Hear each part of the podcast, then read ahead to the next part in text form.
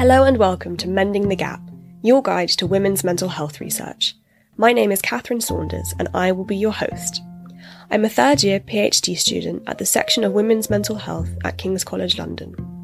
In each episode, I'll be sitting down with the researchers themselves who are working to mend the gender gap in mental health research.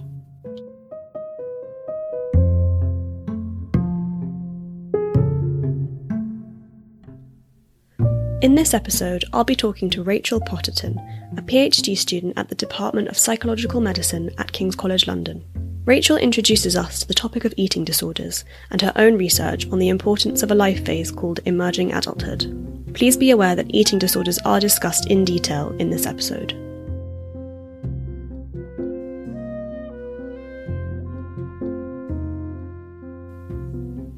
Hi Rachel, thanks so much for sitting down with me today. Thanks for having me.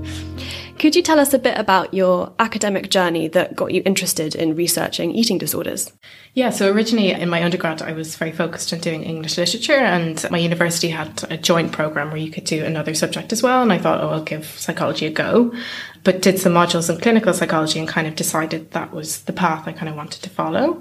So then after that, I did a master's in mental health studies at the IOPPN enjoyed that, but then kind of post that just needed a job in something vaguely psychology related. So the first job I got was in an eating disorder ward, an inpatient ward. And I guess going into that, I was kind of naive and had certain ideas about what eating disorders were. So kind of thought I was, you know, I was only 22, but I assumed all the patients would be younger than me. And maybe that this was um, a transient thing that people um, kind of recovered from quickly, I guess but quickly had those ideas pretty much turned on their head. Um, in terms of the patient age group, you know, there was obviously people who were younger, but a lot of the patients were a good deal older and had been experiencing eating disorders throughout their life and had been in and out of hospital or had stayed in hospital for years and years and years. And also, I think I was just struck by how severe they could be, that there was a threat to life, that people were kind of um, in such a poor physical condition that they were in danger of dying from it. So I guess I was kind of um, struck by how um, bad things were for this patient group and started thinking about, you know, what's going on here. Was starting to read research papers and stuff when I saw a job advertised as a research assistant in the section of eating disorders here at the IOPPN. Went for that, was lucky enough to get it. That research was kind of looking at online interventions for eating disorders, which obviously, you know, have their place, are really important. But as a researcher, it can be quite, um, the trials don't involve much patient contact and they're kind of um, a bit removed from the coal face. So did that for a while, but then the opportunity came up to apply to do a PhD with my current supervisor, um, Ulrika, who I knew to be, she, I knew she would be a great PhD supervisor. And the project that she was kind of looking for a student for was very much um, aligned with my interests. It was looking at early intervention, so people in the early stages of illness, kind of focusing on preventing this kind of chronic um, illness that I'd seen in the ward. It was very focused on the psychosocial end of things as opposed to the biological stuff, which is not so much my interest. Um, and it was also mixed methods. Um, so I'm really into qualitative research. So that was kind of perfect for me. So yeah, I applied, I prepared for the interview and I was lucky enough to get that PhD. So that was kind of two years ago. So I have one year left to go now. It sounds like your experience in between your undergrad and applying for the research assistant post really helped you learn more than maybe what you'd expected from eating disorders or from a clinical placement or something like that. Yeah, completely. It completely, I guess, changed my. I had no exposure to eating disorders before that, I guess. But yeah, it completely changed how I thought about those disorders and was kind of just impressed upon me the kind of need for new approaches to kind of treatment and intervention in eating disorders. So, what kind of eating disorders are there? So, eating disorders are a collection of diagnoses, all of which are characterized by body image disturbances. So, maybe someone being very preoccupied with their weight or their shape, um, having maybe distorted ideas about what they look like. And that's the kind of psychological component. But then the behavioral component is disturbances of eating behavior. So, that's kind of a spectrum where at one end we have people who really restrict their food intake and at the other end, we have people who maybe overeat or binge. Um, alongside that, you might have what we call compensatory behaviors, which are things that people do to try and kind of counteract the effects of food. So that would be things like vomiting, using laxatives or diuretics. In terms of specific diagnoses, we have anorexia nervosa, bulimia nervosa, and as of 2013, I think, which is when the DSM 5 came out, we have binge eating disorder. So they're the main three. And then if someone doesn't necessarily fit that well into those categories, they can be diagnosed as having OSFED, which is otherwise specified feeding and eating disorder. And how common are these disorders? So that varies kind of depending on who you measured in and how you measure it. But a recent um, systematic review found that there's a lifetime prevalence of 8% in women and 2% in men. So that's quite considerable. Kind of almost one in 10 women will experience an eating disorder at some point in their life. That's quite a frightening statistic. Mm. And can you talk a little bit about what the potential outcomes could be for someone with an eating disorder? Um, if someone is in the early stages of illness, there's a lot of um, psychological uh, spin offs, I guess. Um, so you're likely to be quite depressed, quite anxious. You might be experiencing suicidal thoughts. People tend to withdraw from their uh, friends and family. And then physically, if someone is at the anorexia or kind of under eating end of the spectrum, they're likely to be kind of quite tired, lethargic, feel weak, uh, struggle with concentration. But I think the key thing with eating disorders is um, the longer they're allowed to persist, the worse the effects. So, if, for instance, with anorexia, if someone is essentially um, starving themselves over a prolonged period, um, that affects all of the organs in the body. So, you're thinking about the brain, kidneys, liver, bones, kind of fertility is affected. Um, so, there can be really kind of profound effects, um, which is why combining the psychological impact and the physical impact of anorexia, it actually has the highest mortality rate of any uh, mental illness. I think that the information about mortality is quite surprising to quite a lot of people. I don't think that's a very well known piece of information. Yeah, it's through a combination of, I guess, suicide, but then also um, the physical consequences of this illness. Yeah. So, we're going to talk about a piece of work you've conducted, which is a narrative synthesis of literature, which explored eating disorders during a life phase called emerging adulthood. Could you tell us a bit more about the background to conducting this study? The kind of starting point for this research was that we know that people who experience eating disorders during the transition to adulthood seem to have like a particularly um, rough time of it compared even to um, younger people under 18 and people over 25. So we're talking about kind of the 18 to 25 year old age group. They come to services with the longer um, duration of untreated illness, so they've been suffering for longer. They don't do as well in treatment. So, thinking about why that is, there's probably lots of reasons, but one reason is potentially that how we think about this life stage has changed a lot, but our services are kind of based on outdated ideas of adulthood. Historically, we kind of considered that people became adults at 16 or 18 and people tended to get married young, they tended to enter the workforce quite young.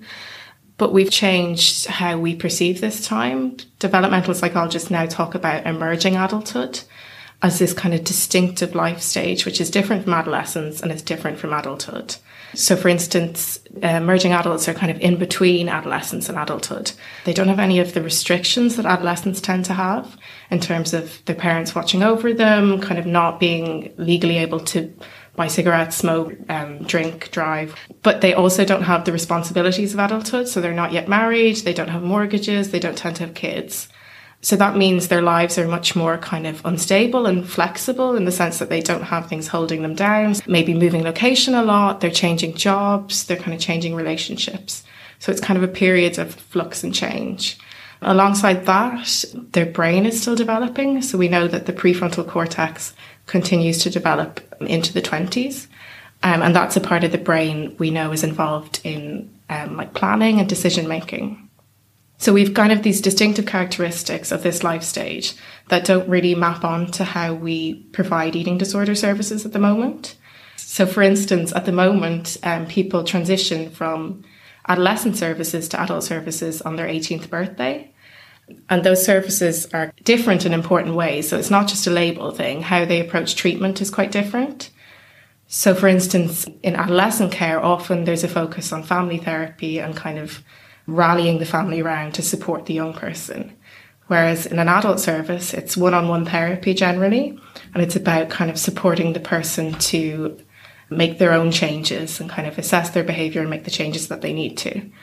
So the idea is that maybe there's this mismatch between the capabilities or where the emerging adult is in life and how we assume them to be based on the services that we provide.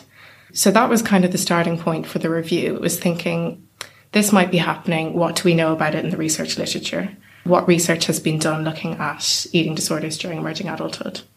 And the method that you've used for this study is called a systematic scoping review. What does this entail?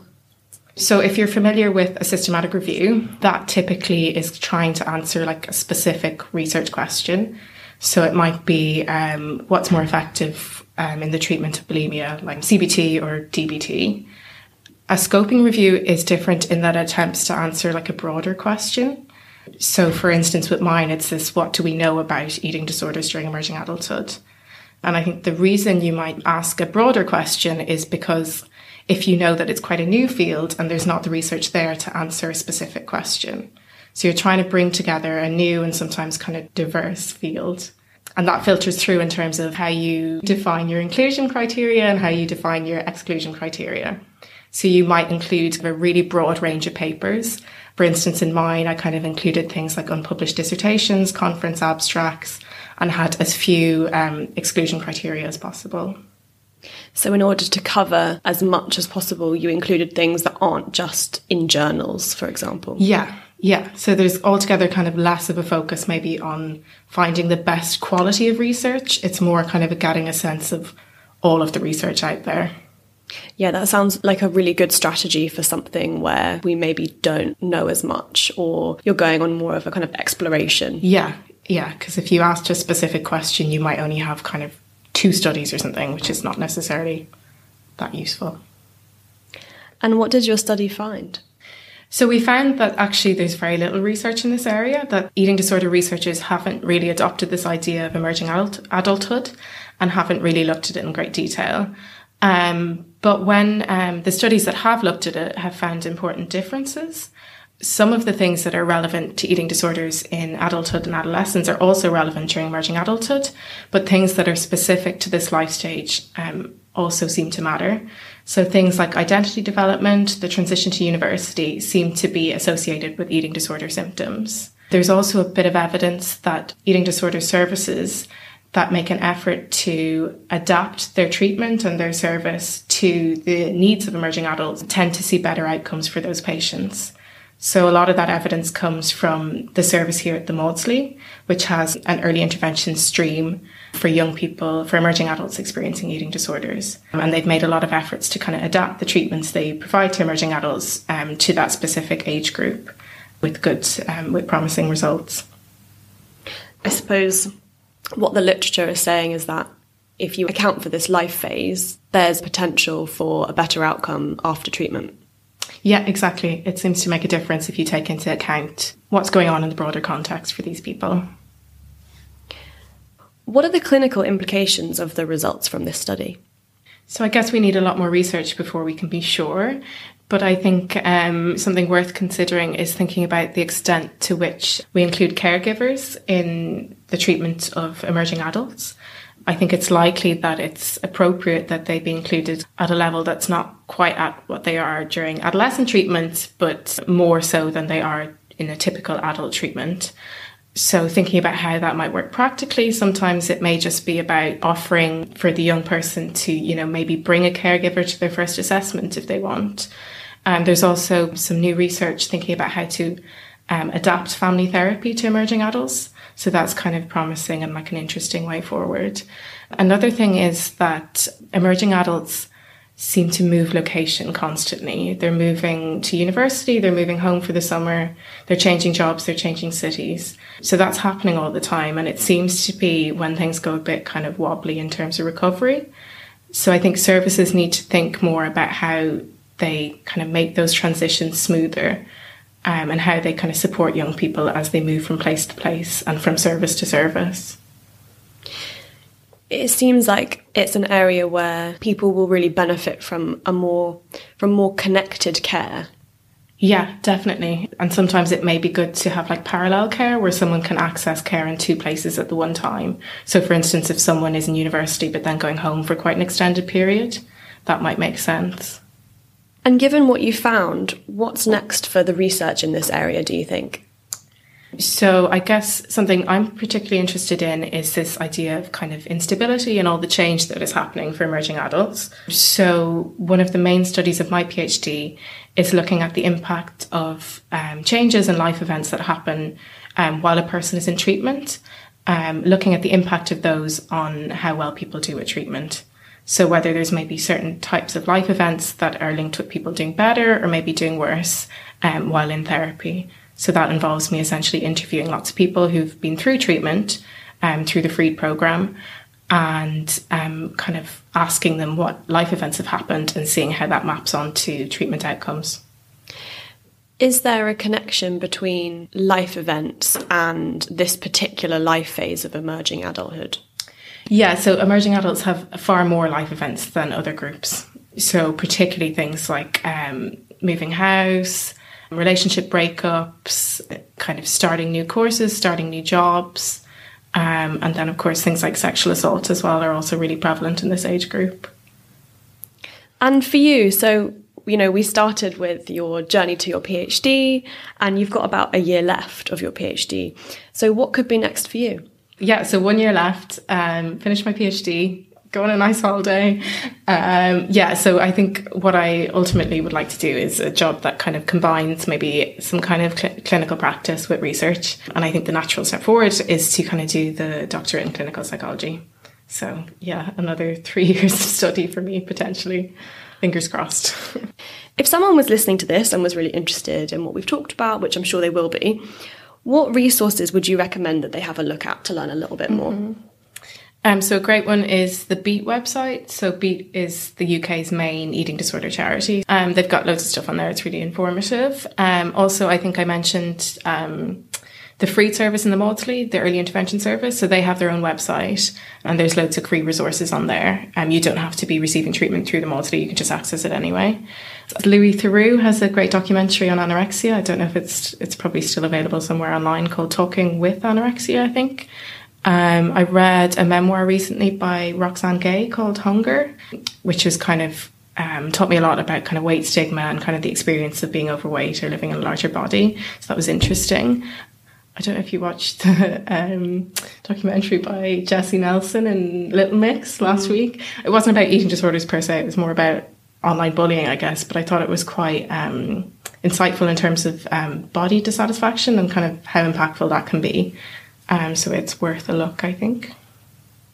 And we've touched on a difficult topic this episode and a, a subject that affects a lot of people. So, what organisations would you recommend for support if somebody listening has been affected by what we've talked about today? Um, yeah, so the Beat website again is a great place um, to go. They've got um, a helpline as well, so lots of information on there.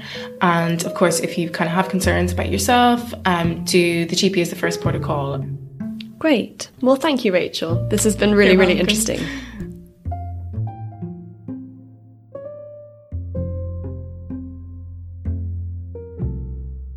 So, there we have it a whistle stop tour of eating disorder research. Thank you again to Rachel for joining me and sharing her PhD research so far with us. We wish her the best of luck for the final year of her doctorate. The resources for support suggested by Rachel can be found in the show notes for this episode. Please do rate and review and be sure to subscribe so you never miss an episode. Follow us on Twitter. Our handle is at MendTheGapPod and join the conversation using hashtag MendingTheGap. We'll be back with a brand new episode very soon. Thank you for listening.